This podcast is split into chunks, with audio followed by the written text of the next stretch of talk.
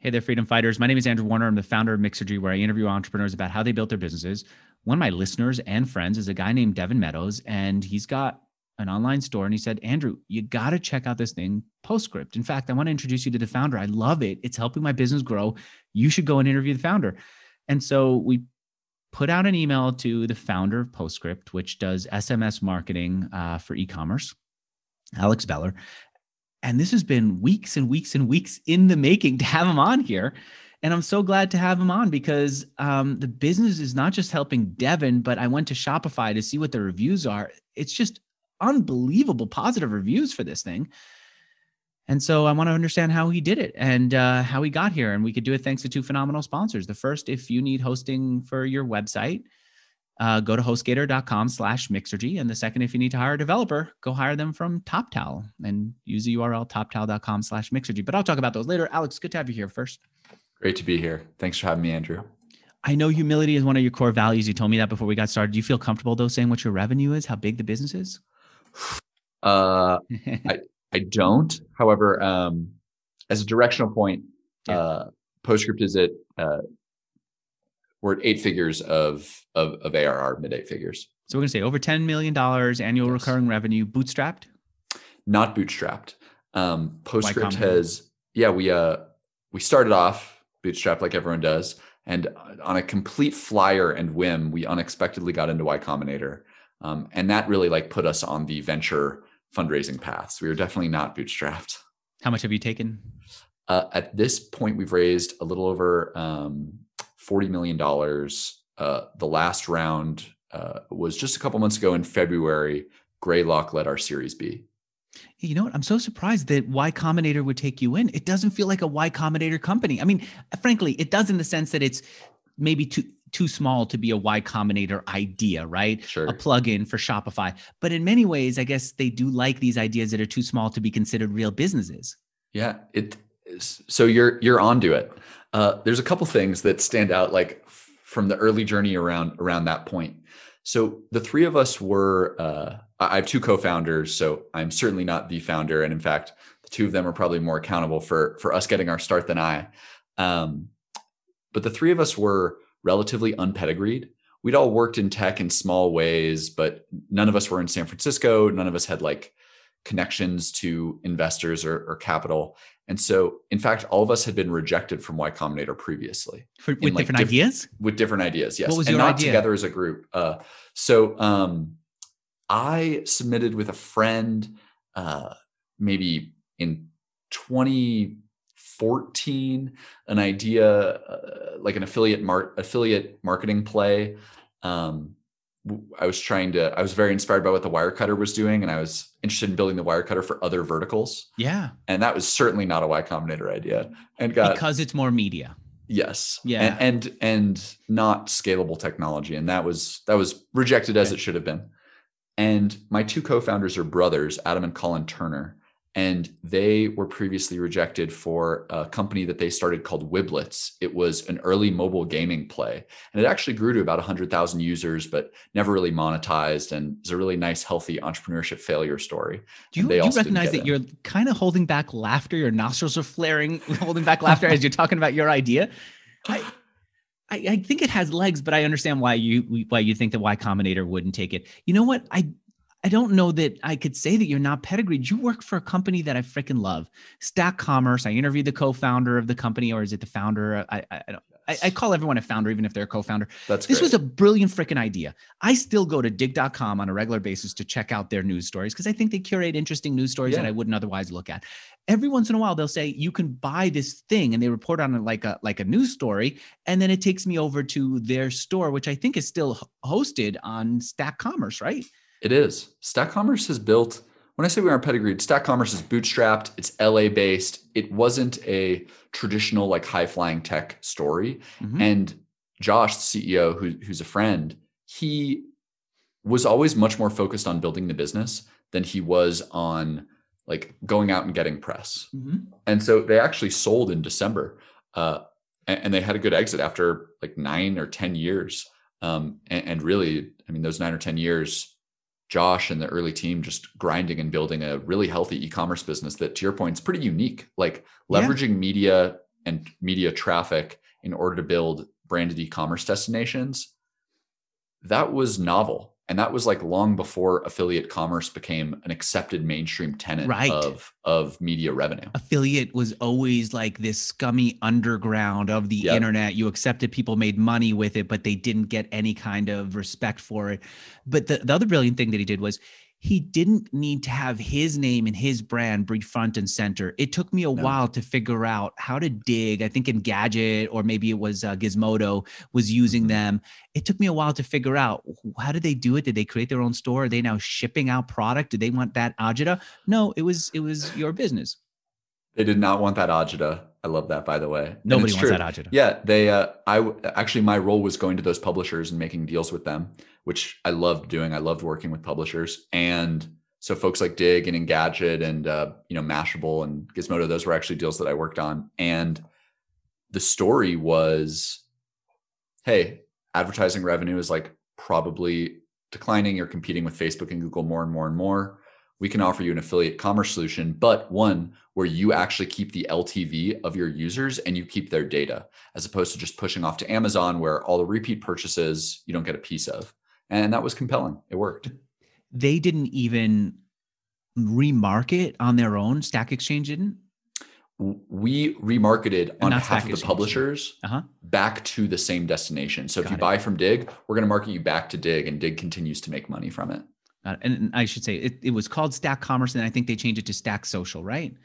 Uh, the other way around, it was Stack Social. They changed it to Stack Commerce. Ah, okay. All right. but now I got you it. do know the story. This is I'm fascinated by the business. Such a great business. and you know what else I like about it is the pages just looked so elegant. It just made sense. You felt really Mhm. good being on their sales pages. It didn't feel like an aggressive, ugly sales process, which frankly, Amazon True. to they've done great, but their pages do feel a little bit, I don't know, eh, low buck.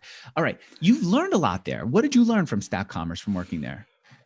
Uh, I learned a lot.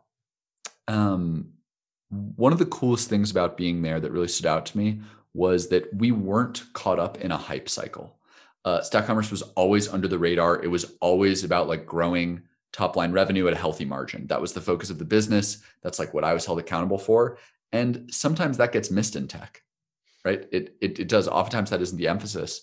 And as that was my first job, I, I dropped out of school, and that was the first role I took um, and I stayed there for for five or six years.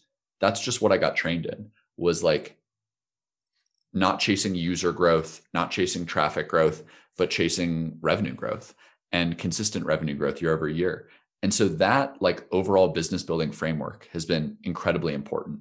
And the other thing it taught me a lot of was uh, was sales and partnerships. I mean, I got really really comfortable doing everything from like cold outreach to meetings and like long hard sales cycles. Like convincing cnn that they should open a branded storefront is like that take that took two years. You did that. and i did that. And i had great support from the team and from the people at cnn but it took two years. And so then when it came to startup postscript you know uh, i had no fear of going and engaging people cold about a crazy idea like text messaging that they hadn't thought of before And so when you're going two years before you close a sale, how does commission work? uh, let's just say it's a good thing if my pipeline isn't dependent on one deal. Um, it's So it's good if I have just deals closing every quarter. But then eventually you leave. Do you get the ongoing commission from CNN? Because if you're working two years and then say on the Sure. on two and a half years in you leave, what Mhm. happens? I would make a percentage of income from the stores um, that I closed for.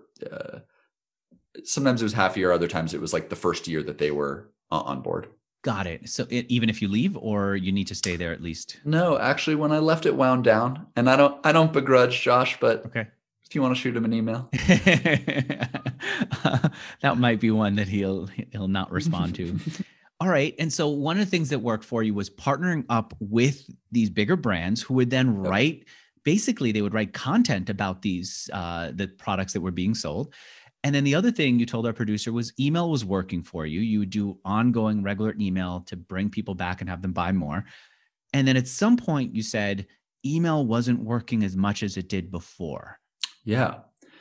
That follows the macro trends of the internet, right? In like the mid aughts what we were seeing is just that email engagement seemed to plateau and then maybe even it seemed to decline a little bit uh, year over year. And at the same time mobile traffic as a percentage of overall shopping traffic was just increasing every single year right? People were more and more engaging and buying on their phones as opposed to their desktop computers. And so those two trends were very interesting and i mean they've informed everything we built at postscript. I think they've been they've been fuel. Did you guys back there um, at stack commerce start to do sms text-based messaging or were you doing other things? You did not. No we did not. We were uh, we were focused on the business as it was. We were not doing other stuff. We were not doing sms not even uh, browser uh, alerts uh, that's right. We were doing desktop push alerts but it was never a big channel. Mm. um, it never really that never really took hold in a big way. Okay. And so you leave and then how does the idea come to you that that's going to be the thing? First you try i'm assuming first you say hey you know what? I think we could create wirecutter for other products where we review and then people buy. By the way that's still a great idea. I've interviewed people who've had that idea. I've interviewed some mm-hmm. people who on the side have even done that and have asked me not to bring it up in the interview. And since it was a little off topic i'm fine with it. It does work right? Lawn Works. care is mm-hmm. a big expense that some people will still do uh, not lawn care uh, backyard furniture and backyard mm. products right it's a great high one. cost they'll still ship and people want to evaluate it before they get it so it's a great idea you thought about that that didn't go anywhere right and then you tried right. to you i'm assuming you tried a couple of other ideas what was your process for finding the next thing so i was uh, i left Stack Commerce and i was consulting uh, for for a few different places um, and I thought that actually what I wanted at the time was like the freedom that came with being a consultant, mm-hmm. right? I thought that I wanted to travel a bit and to work remotely, et cetera. And what I realized instead is that I wanted to fa- to start something. I wanted to found my own thing, and I actually wasn't trying to escape the intensity. I was just trying to have it on my own terms. And at the time, uh, a good friend of mine, who I'd worked with at Commerce, Adam Turner, who is my co-founder, he reached out to me, and him and his brother were working on a variety of different ideas, right? To your point, they were trying a, they built like a Salesforce app and uh, that, that didn't really go anywhere. And, um, and they'd had the idea that like, should we try like a SMS marketing app for Shopify? And the vision was really, really small. It was like still at the idea stage. They were just starting to code it. And uh, it was inspired by a friend who essentially was saying like, "Hey, I run this lifestyle business on Shopify and I don't have a way to text my customers." And that's like a pretty discrete problem. Mm-hmm. Right? That's a very specific thing. And so at the time, we were interested in building things that were small internet businesses, right? Set and forget stuff. Ah, uh, yeah. And because of the built-in distribution of the Shopify App Store, we thought, ooh, maybe we'll solve this little problem for Shopify merchants and we'll have built-in distribution and it's B2B so we can make money off it.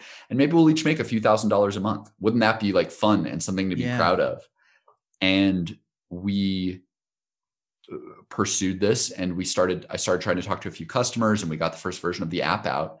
And really right away when we launched it in August of, or we launched it early September of 2018, right away, some merchants, some e commerce merchants came out of the woodwork and they signed up and they paid us without talking to us from the App Store. From the App Store. Yeah. They paid us 25 or $50 a month without speaking to us. And that was really interesting, right? Like immediately it was like, oh, we are actually, even though the app was horrible at the time and was like very broken and like there was what, a lot what to improve. What did it do?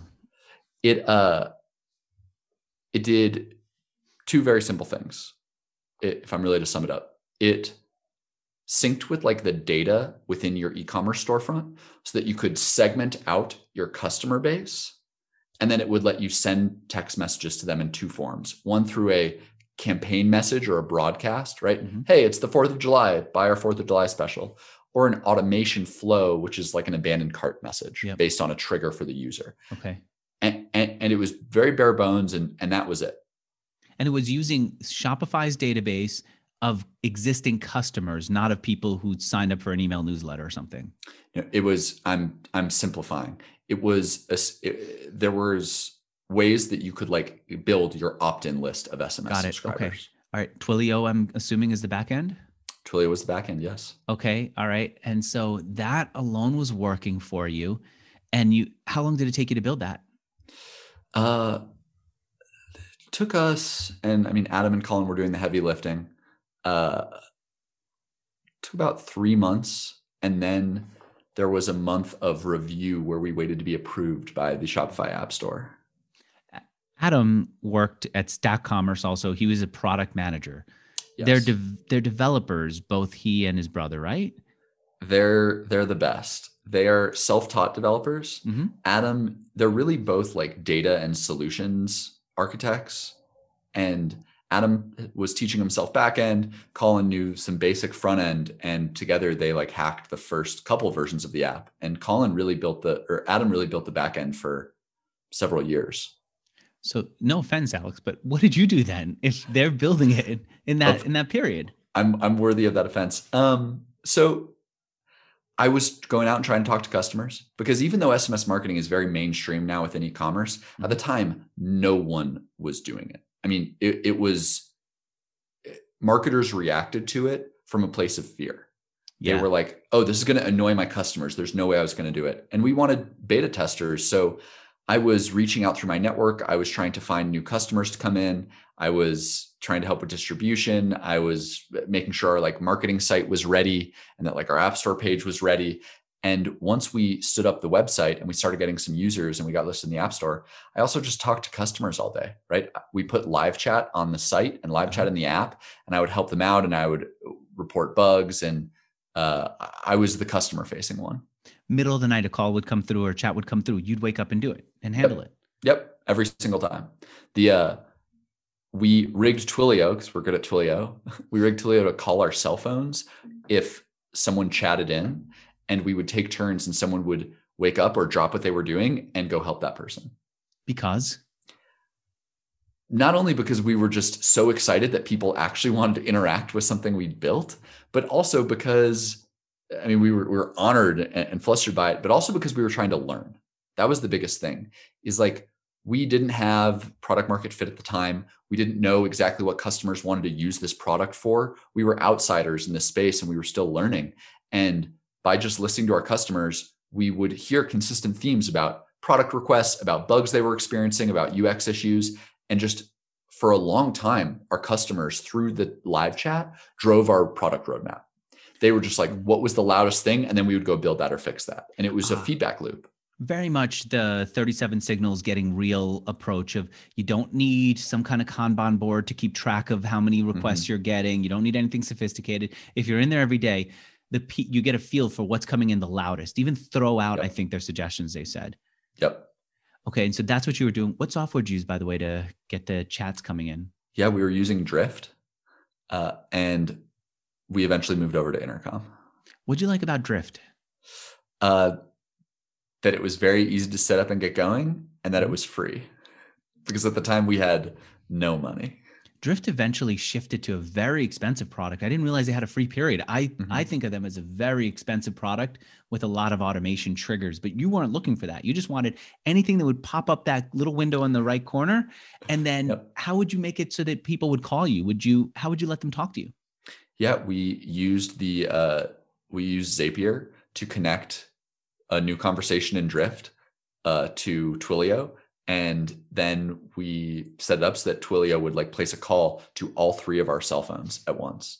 and then they would call but drift didn't have a, a voip feature did it No, no, no. It wasn't a call that we could answer and talk to the customer. It was just an alert. oh it was just and then we would ring log it and then somebody needs to go in and on their phone start chatting back with their thumbs got it it was exactly. Oh, you just need an alert. Somebody's coming in because Drift didn't have some kind of wow notification. Yes. That's crazy. It did you have any was relationships at the time? Did we have what? You did you have any relationships? Were you dating somebody at the time who would then go, Alex, what is this? I was uh, I was dating someone. Yeah, and she was she. Re- I'm still with her today, and she was a great sport about it, and she remains a great sport about it. Very supportive. Wow, we okay. What what are some of the features that came in that you didn't expect? Feature requests that came in. Oh geez, you know, in retrospect, they seem so obvious, which just Yeah. speaks to how naive we were. People wanted analytics. They wanted to understand if it was making them money. Right? Oh, am I The- sending this out? Are people who are getting it coming back and buying? Yeah, of course that makes sense. But Yes. Right, right. They wanted more tools to be able to build their list faster. their list of SMS subscribers, when they would see how high the open rates and the click rates and the engagement were, Uh-huh. they would say, Make this opportunity bigger for me, please. So we would have to build pop ups and different collection tools that could, like, with one click, show up on someone's Shopify instance. Um, that was a big part. People wanted more data. They wanted us to pull in even more data from their Shopify instance. They wanted better segmentation. They wanted the ability to respond. That was a huge one. In the beginning, if a customer texted back, we didn't surface it in the app anywhere. It was one way messaging. And people said, I want to see what people are saying back to me. So we Ah. surfaced that and made it two way. And you know what? A lot of people still don't do that. It's still very one way. You get the alert Yes. and that's it. All right, I'm going to talk about my first sponsor and then I'm going to come back in and ask you what what made you guys apply to YC if this thing was working. First sponsor is a company called HostGator. Alex, usually in these HostGator ads, I ask a guest for an idea for what somebody could create if they had a HostGator account. But let me ask you this. Let me run this by you. If somebody says, you know what, I don't want a venture backed business, I just want a lifestyle business that will allow me to generate some revenue and get something going, some momentum for me. What do you think about the idea of taking the wire cutter model, which is we're going to evaluate every single whatever within this space and then tell you which is the best and link you out to Amazon with an affiliate commission? What if somebody were to say, I'm going to evaluate uh, and they pick a topic and and then link out to that? Does that still work? I think that absolutely still works. There's a huge amount of affiliate commerce online. There's uh, people covering many different sectors, but the UX and the clarity and the quality of writing that Wirecutter brings is a differentiator. I think that business model absolutely still works. You're right. You know what? I've, I've got to say, they clearly highlight here's the one that we want and why. And then if you're geeky enough afterwards, and not if you, but most people, when they're geekier, after you get your answer, it's like, why did you come up with that? And what else, what other shades of differences do I need to be aware of? They come in with that. You're right. So follow that model. I wonder if there's a topic that people can can think about. I, I keep saying drones is a good one because there's a lot of analysis that goes into which drone should you buy um, and maybe there you would do analysis based on the need. But we'd look we i would find something where there's ongoing need. Maybe like uh, for parents you get a new baby you're constantly thinking about which diapers do i get which uh, uh, reusable diapers do i get which holder what is it called um, the carrier do i get which stroller do i get right? Baby one would be a good one. What else? Baby anything one's a that's a major one. life change people are going to look out. What are you thinking? What a one that always stood out to me, and this came to me more recently, was actually like if you think about like the baby boomers are aging and they're just like they're they're getting older, right? My parents are transitioning into retirement, and that whole generation is huge. But they're online shoppers, which the generation Right. before them wasn't. And I think there's going to be. My dad uses Wirecutter. I think there's going to be an opportunity for like a huge opportunity in this space around like elder care products like everything there because it's also it's a customer base that like refreshes often as people age into that group Mm. and it requires a different set of products just like you were saying with parenting Yeah, anytime that somebody goes goes through a big transition, they're doing Mm-hmm. research and they're open to new ideas and they don't have that internal momentum. All right. Listen up, people, whether it's that idea or anything else, if you want to run with it, you go to hostgator.com slash mixergy. You'll get great, reliable service. And you know it's reliable because my site is built on it. Go test it out for yourself and see how you like it. And it's inexpensive. And in fact, if you use my URL, you're going to get a lower price than other people do. Again, that URL is hostgator.com slash mixergy. This is an easy idea to run with, but whatever your idea is, they'll help you host it right. Why did you, Alex, decide to go to Y Combinator? uh, it was a whim. We'd all been rejected before so our expectations were very very low.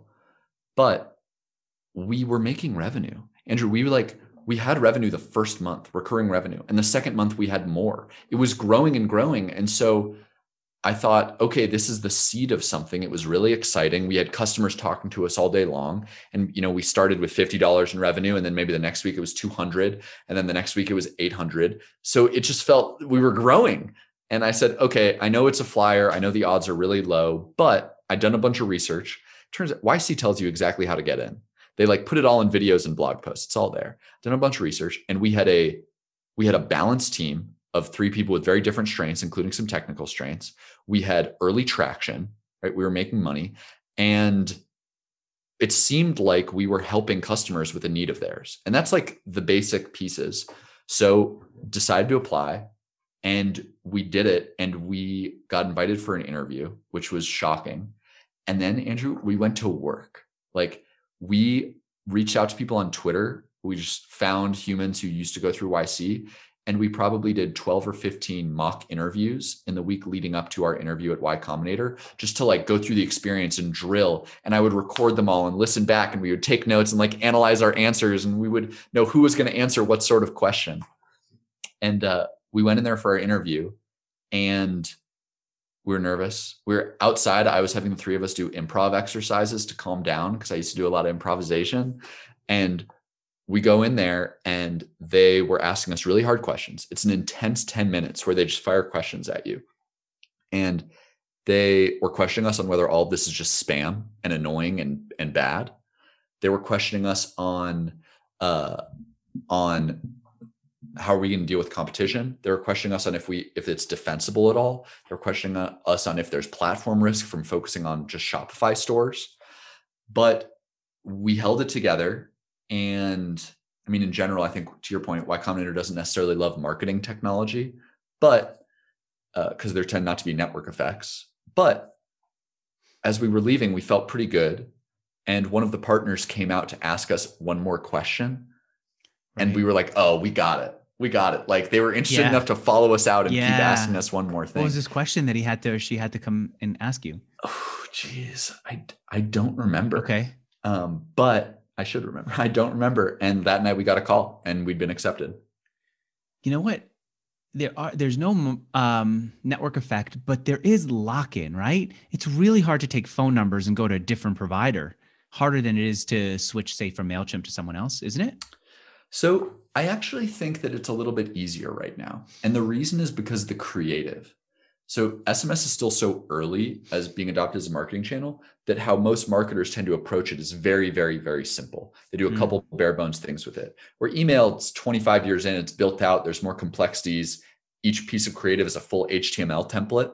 And that's much more work to migrate than just, I mean, a text is only text, maybe an image. That's true. So we uh, our our biggest lift. issue is switching is tagging. Like you you have all this mm. in this built-in understanding of people's history over the last 10 years with your email sure. it's hard to switch that out hard to switch um all right um what about competition i was thinking about that i still don't think that mailchimp the first name that comes to mind when when there's email marketing mentioned mm-hmm. i still don't think that they do it do they no they still don't uh, they bought a texting company a few months ago so maybe it's coming um, they still don't and i think it's very early for text like as I think about the market in email, there's probably been like 50 billion dollar email companies over time, maybe more in every segment and corner yeah. and, and world.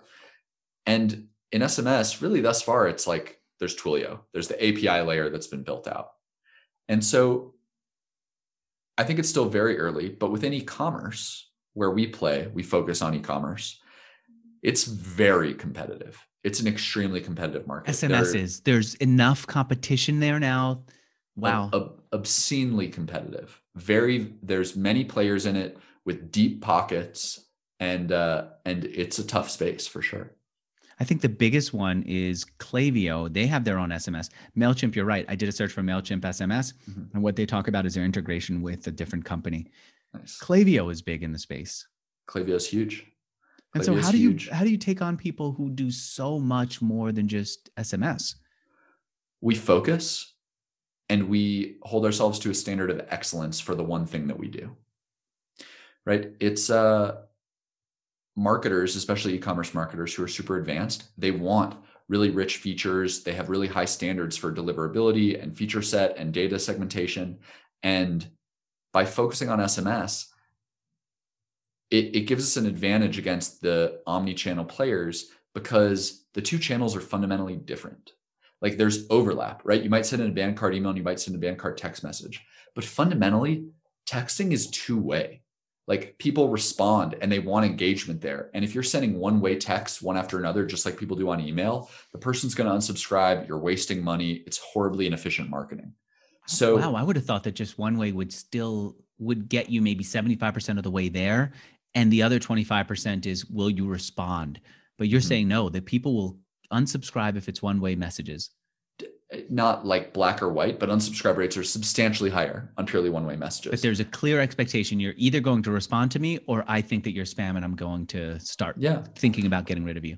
And we're seeing that expectation grow. And so, look, we, uh, it's funny you mentioned Klaviyo. We love Klaviyo. We've looked up to them for a long time as someone who's built an incredible product for for e-commerce companies. Uh, but we're focused on the two-way channel, and we see that as our long-term differentiator. get that. What about this though? That they do need to work hand in hand.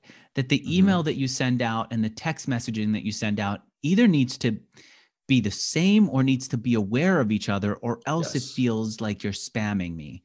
Right? Yes. How do you do that? How do you handle that? We do it through integrations we've been really, really focused on integrations from the start because in e-commerce, that's what customers want. They don't want to reply to people's texts inside PostScript. They want it in their help desk, right? They want it in their Gorgias or their Zendesk ah, account. Right, and so right. we've been building integrations from the start. We've been building our API from the start to facilitate integrations. And we have a great integration with Klaviyo that passes a lot of the data back and forth that you're describing for merchants who use both. And so that's how we view like that problem. And that's where we're going to keep investing long term. We're very, this? very I, bullish on integrations. I invested in ManyChat. They were focused on nice. chat via um, uh, messaging apps like me- like Facebook Messenger and Instagram mm-hmm. now. Um, they added SMS, and I could see how it's not comparable because you're much more feature rich. But then they started adding email, and I could see how that's a natural for them to say, look, if you're going to send a text message sure. within this flow, why not add email? And when I look at all the email competitors, how many entrepreneurs did I interview who made killings in email, who keep continuing to grow? Sure. I wonder, is that the next step too for Postscript to focus on email? Well, you can't say focus on email in addition to SMS, but to be the email company too. Not us. And maybe if you ask me a year from now, I'll have a different reply. But right now, no. That's the because? honest. That's the honest answer. Because we think that texting is the next email we think it's still very early days, but it is going to be 10 years from now the dominant marketing channel. And by focusing on it, we've just found over and over like compounding advantage. And we also look at email and we say, you know what, email for Shopify, email for e-commerce, that's solved. Klaviyo solved it. It's an incredible product, great team. Like that, that's a solved entity. And it's like you were asking me five years ago at Stack Commerce, I was seeing email peak or, or even start to decline. Yeah. And so as we look forward to the next decade and beyond, which is how we tend to operate this business, like we want to focus on where we think it's going, not necessarily where legacy demand is. And do you think it's going to SMS as opposed to say Facebook Messenger and WhatsApp? I do because of the platform risk. SMS is like email that's an owned, it's an open protocol. It's not owned mm-hmm. by anyone. And if you ask any e-commerce merchant, the regular changes that Facebook makes to their algorithms, to organic reach, to their ad platforms, and even to the rules they have yes. around messaging, it's hard to deal with and it's onerous. You're on rented land where SMS is owned, you're not on rented land and you own that channel. And so, because of that, we think that it is, it, it has much longer legs than the others. And even if you look at things today, like uh, I look at the international markets around WhatsApp, and that's really interesting, right? Because internationally people don't text. They use whatsapp or, yeah. or or whatever. But there's rules around whatsapp. Right now whatsapp prohibits any marketing use cases. So if you're a brand you can only send a message out to a user on whatsapp if that user has messaged you in the last 24 hours. That would erase like 95% of the value people get from postscript right now. So maybe yeah. that rule will change but when you're working on it on a platform on a platform's land, you just take on risk. And we like that about SMS. And truthfully, Facebook's platform risk is is way way bigger than I think any other big company because they are notorious for disregarding the developers on their platform for their own self-interest. Mm-hmm. Um, and you're saying look we don't want to be on these platforms as a way of diversifying or enhancing our service. We're just going to focus on sms focus on e-commerce and that's it. You're much more likely to say let's add woocommerce than you are to say let's accept that whatsapp is a way to is is addition what do you exactly. think about the difference between woocommerce and shopify? I, i've been trying to think about like in my audience who's using woocommerce versus shopify? Why would someone prefer woocommerce it feels to me like people prefer WooCommerce when they want to do a lot of customization or when yeah. they want to do um, like a, like um, a lot of different sites, a lot of e-commerce, right? Sure. I think that's fair. I also think that someone from the WooCommerce community will probably have a better answer than me here because I'm so immersed in Shopify. I have right. to be honest. Um, I mean, we find the Shopify product to be outstanding and a fit for for many, many, many entrepreneurs and business owners But perhaps because it's meant to be, Shopify is meant to be so easy to use and so easy to get started and a great way for entrepreneurs to, to build. I don't think it's necessarily made to be the ultimate customized stack like I think WooCommerce is. I mean, WooCommerce is very open source. It's uh, and I think there's some different DNA there. All right, I'm going to talk about my second sponsor. I'm actually going to pitch it to you, Alex. Alex, Let's imagine if you decide you wake up tomorrow and you say, you know what? I talked to Andrew. I kind of dismissed this WhatsApp. There's something new in the news. I don't know if we need it. I don't want to divert our developers and move them to WhatsApp, but if we could get somebody who could integrate with us or create a little app for our, us to experiment, that would be great. But how do we do it? We don't want to divert our people. We don't want to hire somebody who's a WhatsApp person only to fire them a few months later when we decide it's not for us. Well, that's a perfect case to go to TopTal because when you go to TopTal, you can say, here's our need. We need somebody who's doing this WhatsApp. We know that this thing is new, but obviously there's been some development on the WhatsApp platform and definitely on the Facebook uh, chat platforms. Find someone who's done something similar to what we're looking for. And here's how we operate. Here's our framework. Here's the time of day that we're about. Here's how, here's our culture. Find someone like that. And then let's see if we can get started with them next week. And TopTal will go to work and often they'll say, Alex, sorry, we don't have this person that you're looking for. But they'll also often come back and say, We do. Here are two people that we think are a good cultural fit, a good technical fit, and they've done the work that you're looking to hire for. Here you go. Talk to them. And if you want to hire them, you can often get started right away. That's where TopTal really shines. And I say the name so fast that I could actually, in my mind's eye, Alex, see the transcription service turning it into towel or top towel or something. It's top is in top of your head, tal is in talent, T O P T A L dot com. And if you use my URL, you'll get 80 hours of developer credit when you pay for your first 80 hours, in addition to a no risk trial period. Really, they're looking for a match that makes sense for you. And the first step is to just call them up, talk to a matcher, see if they've got someone, no obligation. And then if you do sign up, again, they'll also protect your downside risk. So here it is toptal.com slash mixergy, Alex. File that away in your head. I'm curious to see if you'll end up working with them. All right. Um, you know, the question I was asking you earlier about why Y Combinator, I meant it different than you took it. I meant like, what do you need Y Combinator? You're on the right track. You oh. started out with this idea of starting a bunch of small, uh, small apps. This one thing took off. Why not just continue and continue and continue instead of taking on funding from them and others? Sure. It, well, it was very exciting. um, but there is that prestige, which frankly, it's it it's does. prestige and it's earned in the sense that I'm I've got a friend, Paul Hunts, who I met years ago. He got into mm-hmm. Y Combinator.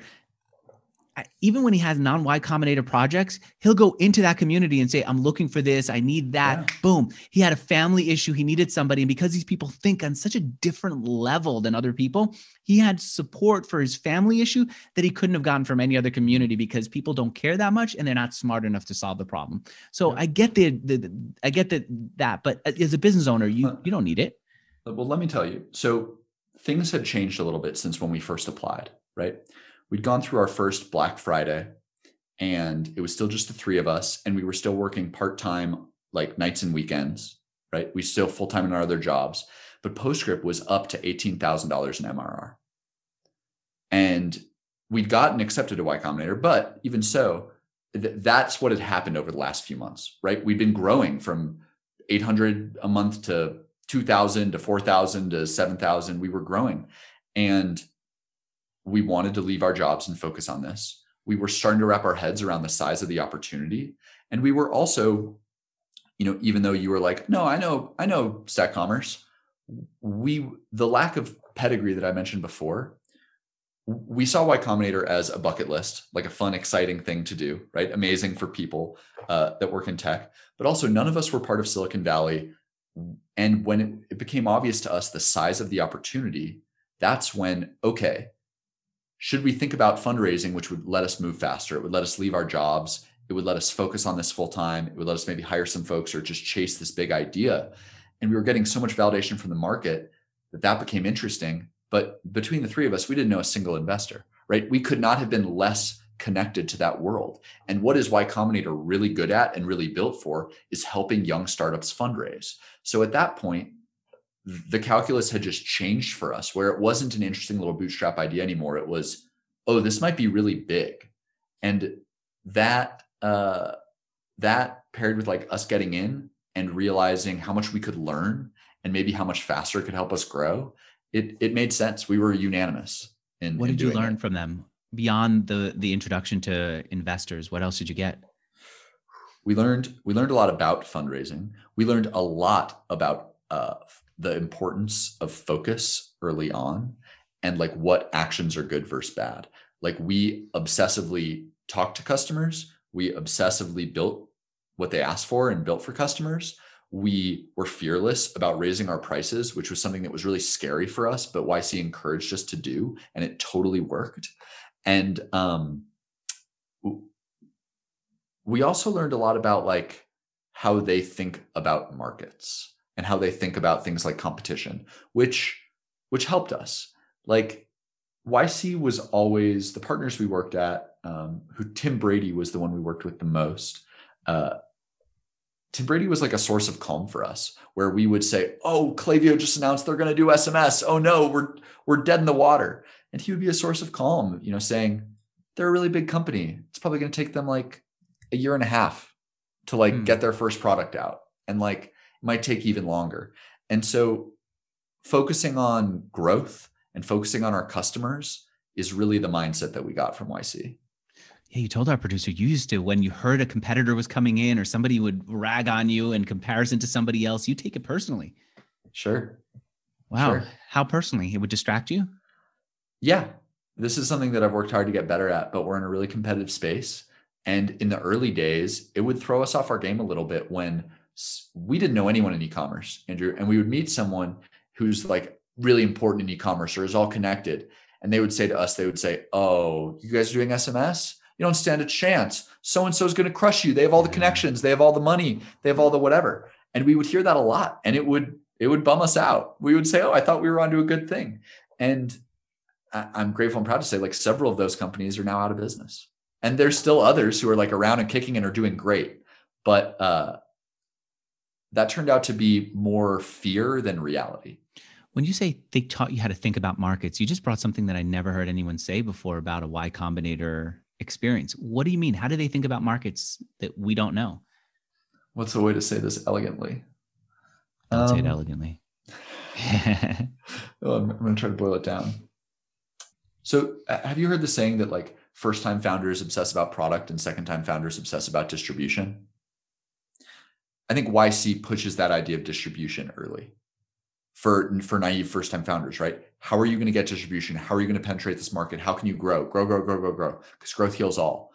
And so, you know, now we hear from um, now it's much more commonplace to build on Shopify than it was when we started. And that's because it's like a proven distribution channel. And it's a great platform and ecosystem to build in, similar to what Salesforce was 10 years ago. And I think YC got that and connected the dots on that uh, maybe before we we did, where they saw our growth, they saw how much we were growing from word of mouth within this closed ecosystem. And they said, oh, this is like a burgeoning ecosystem that's growing really fast. And if you solve a specific need within it, you can build a billion dollar business. Um, and so, you know, they were very encouraging of us focusing on this core customer and not prioritizing broadening out or going multi-platform just because it was working and we were talking to customers and we were growing. And so like keeping that as our North Star versus like trying to solve a problem that didn't exist. Like w- it, we weren't not growing because we aren't available on WooCommerce. Right. that wasn't It, holding you back. it wasn't holding But us back. if- so don't focus on it. But then if Shopify platform is enough, what else can you do on a Shopify platform? I don't think they to this day sell ads, right? You can't buy Mhm. premium placement the way you could in the App Store of Sure. the the iOS App Store, right? So what else can you do there? Uh, well, the ecosystem is broad. The Shopify App Store is is good and meaningful, but that is not the place where we mostly grow from. Uh, really, it's a reflection of the personality of e-commerce. So, e-commerce merchants and vendors and operators, right? I know you know a lot of them. A lot of them like speak to one another. There's huge community and huge word of mouth in e-commerce, and we've grown very quickly, mostly through word of mouth through folks having a good experience on Postscript and then saying to their friends who run stores, hey, you need to check out this new product. And so we've grown through word of mouth, we've grown through agency partnerships, we've grown through developer partnerships, we've grown through the App Store, we've grown through you know things like outbound efforts. Uh, it- I saw you guys do online courses that are really big, right? Yep. The- that's something that my assistant uh, showed me that you did. the agency part I wonder about. What's your process for getting partnerships from agencies? And, and these are the people who are building and managing Shopify stores, right? It seems like the bigger people are not taking care of their own Shopify store. They're just hiring an agency that manages it. What's your deal with them? Is it an affiliate deal? Yeah, it's an affiliate deal, but for most of them, they have higher priorities than rev share. They care about that. But for most agencies in the space, they want a really good partner, right? They want to work with the best software. They want a, someone who's going to be really responsive to them and their clients' needs. And they want someone who's going to market with them to drive them potential leads for their business as well. And all that stuff tends to come before rev share, but it is also an affiliate deal uh, because we have a lot of customers that come in for to Postscript that didn't come through an agency partner. And as we get to know them or speak to them or understand the problems of their business, maybe they're having issues with their in-house developer and they need a development agency or maybe email marketing is underperforming for them and they're looking for a new agency to manage that so we can like route or maybe they want to do sms but they don't have the bandwidth and so we can route stores like that who are looking for new partners to our agencies that we work with What's Greenhouse IO? It seems like they're sending you customers. You know them? Hmm. I guess not. No. Green Greenhouse, the uh, the applicant tracking software. Oh, maybe that's what it is. Maybe it's your it's for hiring talent. Maybe because you're hiring so much. I think I saw on one of your co-founders' uh, LinkedIn profile, we're just hiring for everything. Yeah, we're hiring for a lot right now. We uh we started the year at around uh at somewhere around 50 and uh next week we're gonna cross 100 wow we because largely i'm assuming e-commerce grew a lot over covid right mm-hmm. E-commerce owners were much more willing to also and had more time to think about their stores beyond the the, the need to grow revenue and then in general shopify as a platform was growing even if not for covid right yep you nailed it that's all of it's it. also it's also very early in sms where most merchants still aren't doing it so there's a lot of room to grow What's that thing over your shoulder? I keep looking over. Is that golf? Golf clubs? Those are golf clubs. I didn't realize they now? were in frame. It's a it's a COVID hobby. What do you mean? How are you getting to go? Oh, because you get to go outside and play with other people and have some co- social distancing. And LA was allowing golf. It was allowing golf. Uh, and let me tell you, boy, am I awful. Boy, am I just a horrible. Golfer. And you like it, even though you're I, bad. I like it a lot. Get outside a little bit. Spend some time with friends.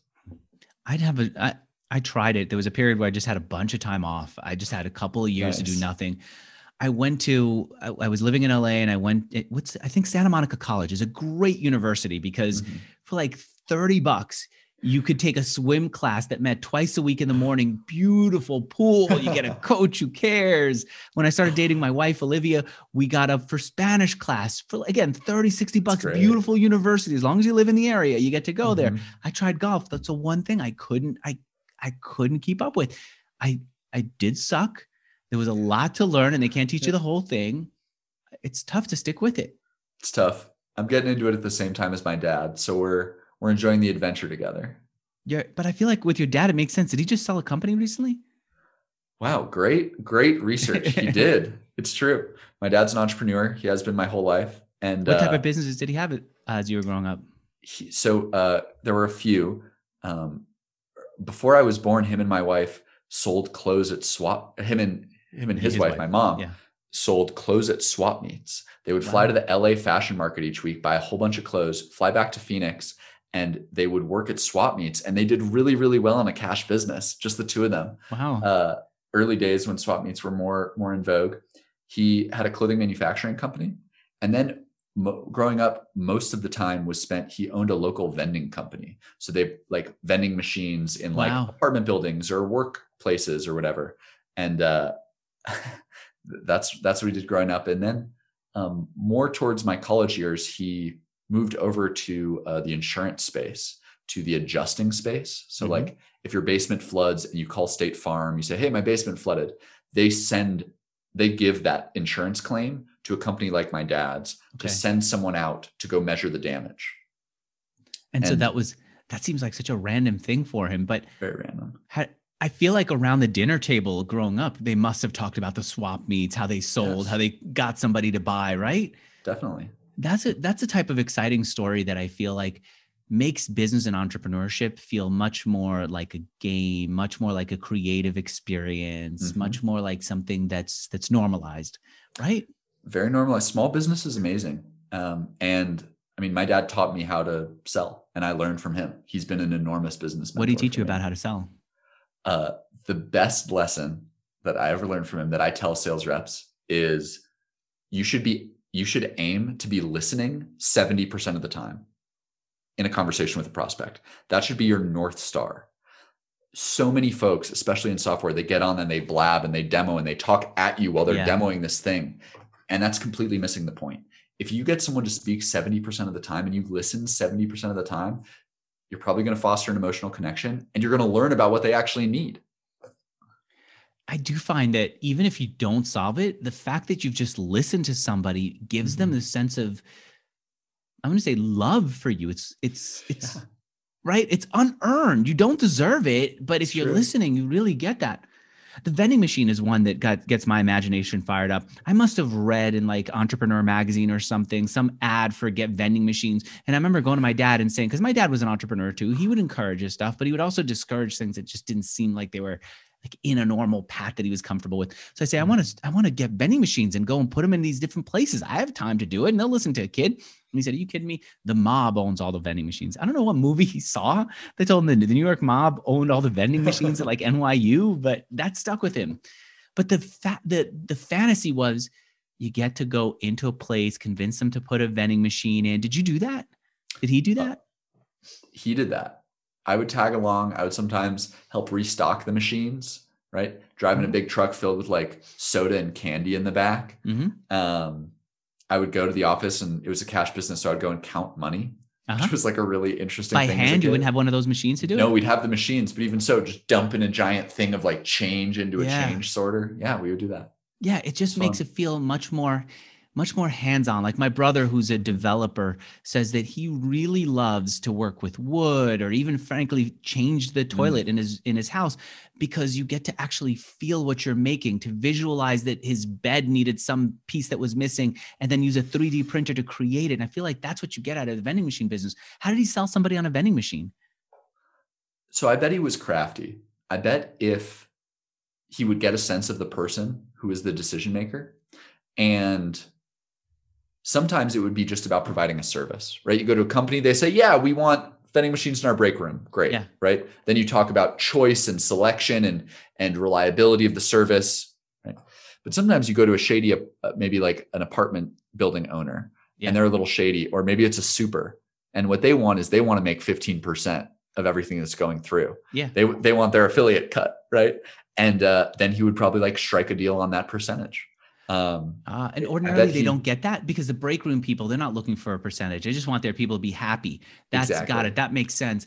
But the the landlord or the person who wants a little bit of a cut on the side, got it. Mhm. That that's the way I always thought it worked. I see here's, it doesn't. here's an interesting thing i learned too is because my dad would go out for bids at different places and the best account that he had uh, which would come around once a decade for like three years was the census because the census would just pop up and it would fill a huge office space with thousands and uh-huh. thousands of people that uh-huh. was a great one and another amazing one and i don't think he got this one but he put in a bid for it was the phoenix airport okay. and I remember that because he would complain about just the obscene revenue share that they wanted. They wanted like 40 or 50% of all the sales because airports are just money factories Yeah. for cities.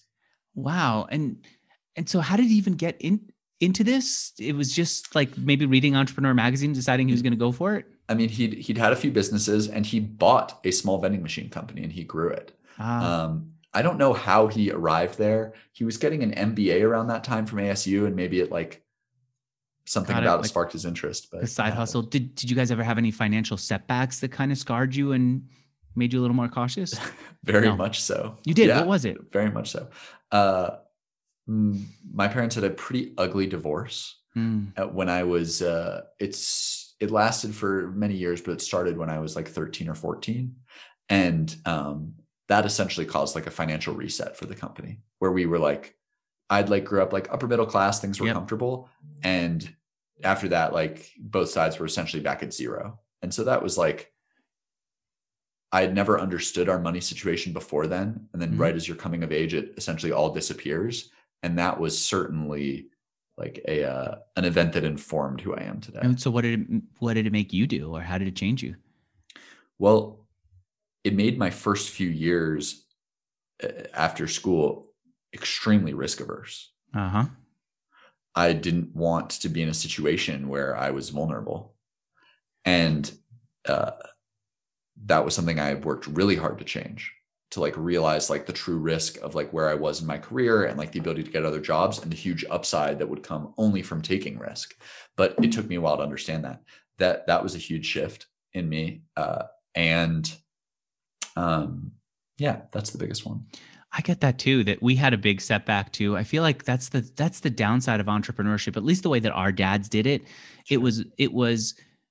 My dad couldn't go and get a job. I guess at one point, now that I think about it, he did, but um, there was no there was no uh, protection if things didn't work out. Sure. and as and they were constantly my dad was constantly like adjusting and trying new things and if he got burned out i don't even know if he got burned out but he was going to suffer from it on his own.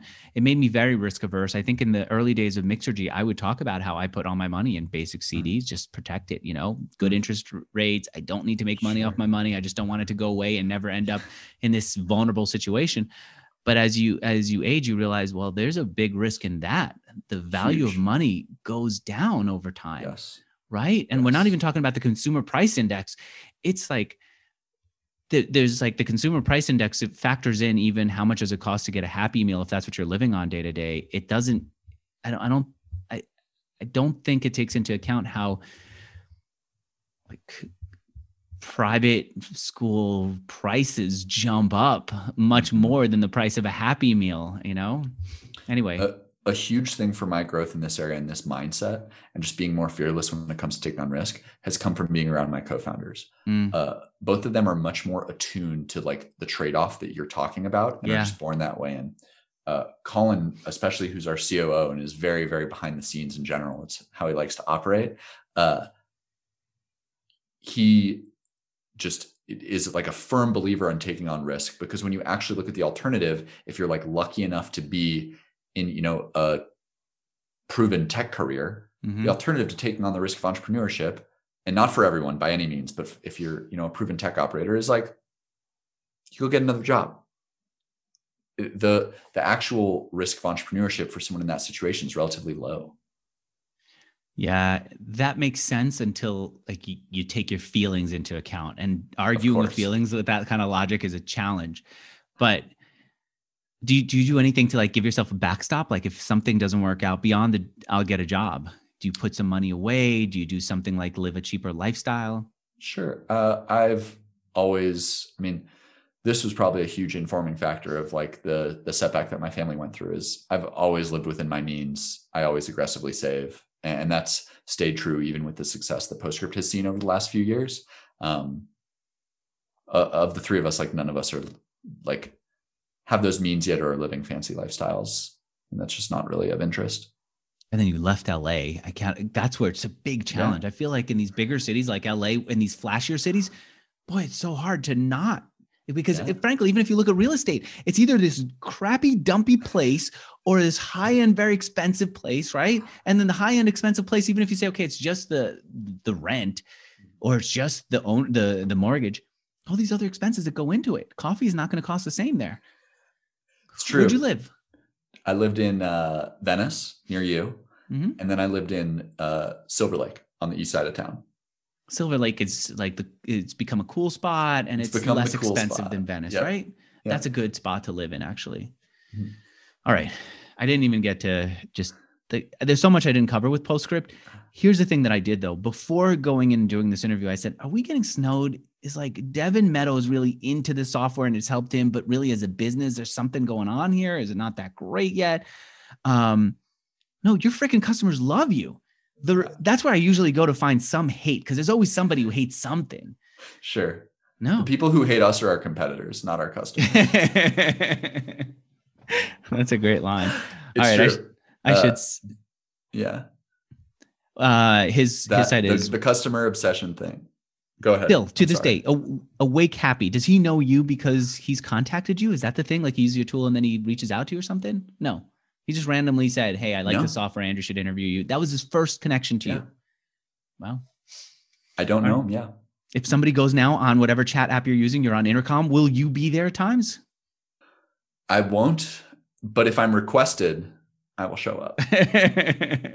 The t- if right. the team tags me in, I'll pop in there from time to time. Sure. All right, Alex, congratulations. You know what? It really does feel good to have customers who just love what you're doing, to to feel that they're into Yeah. it, right?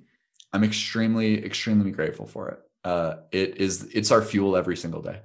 Yeah, it just makes you feel. It's got to make you feel proud. I, I'm not even going to quote from it because, frankly, I didn't take a screenshot. Just felt like, oh, Yeah. I didn't get the negativity that I needed to balance out this interview. So screw it. I'm just going to delete it. But it's it's got to feel good. All right, the website for anyone who wants to go uh, check it out is Shopify. Go to Shopify App Store and find Postscript, or go to what is it? It's Postscript.io, right? Yes, sir. yeah, postscript.io. And I want to thank the two sponsors who made this interview happen. The first, if you want to steal Alex's old idea and go create the Wirecutter Do of it. whatever, do it and tell Do him. it. He'll be so proud. Yes. And do it on HostGator. In fact, even if you don't do it on HostGator, we both want to know. But if you want to do it inexpensively and reliably, go to hostgator.com slash mixergy. And when you're ready to hire a developer, Alex or anyone else, go to toptal.com slash mixergy. They'll take great care of you. Thanks, everyone.